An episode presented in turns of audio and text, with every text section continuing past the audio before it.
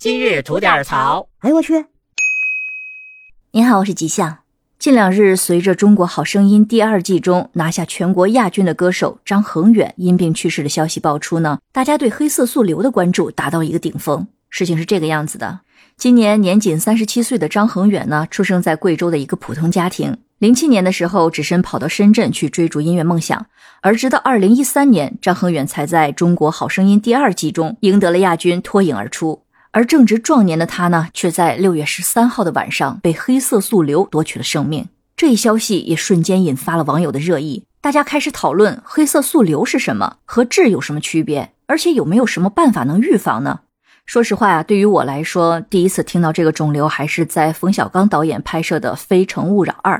里面有一个孙红雷演的黑色素瘤晚期的病人，他在生前呢给自己举办了一场人生告别会的一个片段。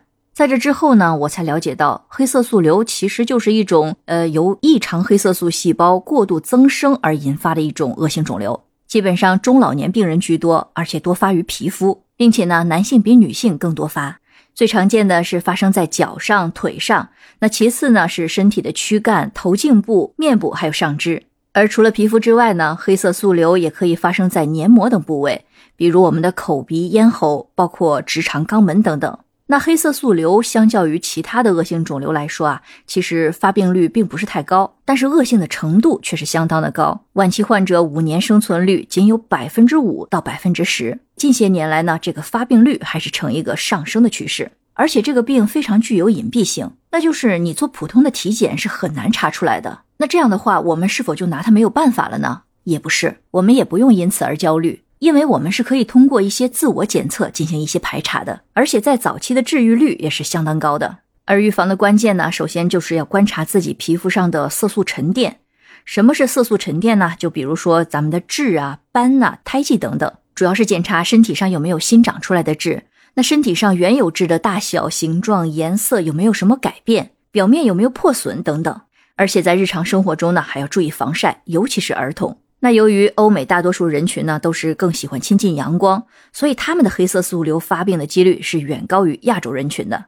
那您可能会要问，这个黑色素瘤跟这个黑痣是怎么区分的呢？有以下这么几个方法可以供大家参考。首先呢是看自己的黑痣，它的形状长得对称不对称。如果慢慢变得不对称了，那就要注意了。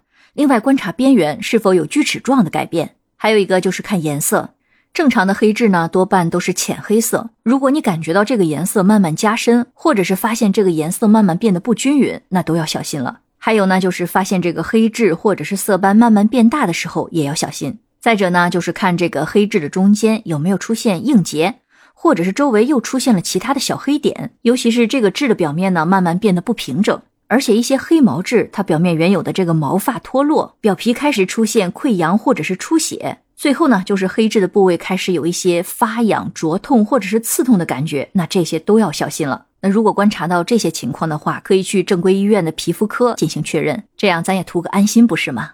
另外呢，我从身边的一个皮肤科医生的朋友那里了解到呢，说是如果黑痣是长在了手足上。那么，无论它有没有发生病变，最好是提前去除，因为这些位置的黑痣呢，的确癌变几率非常的高。好了，那今天就跟大家先分享到这里。最后，愿张恒远一路走好。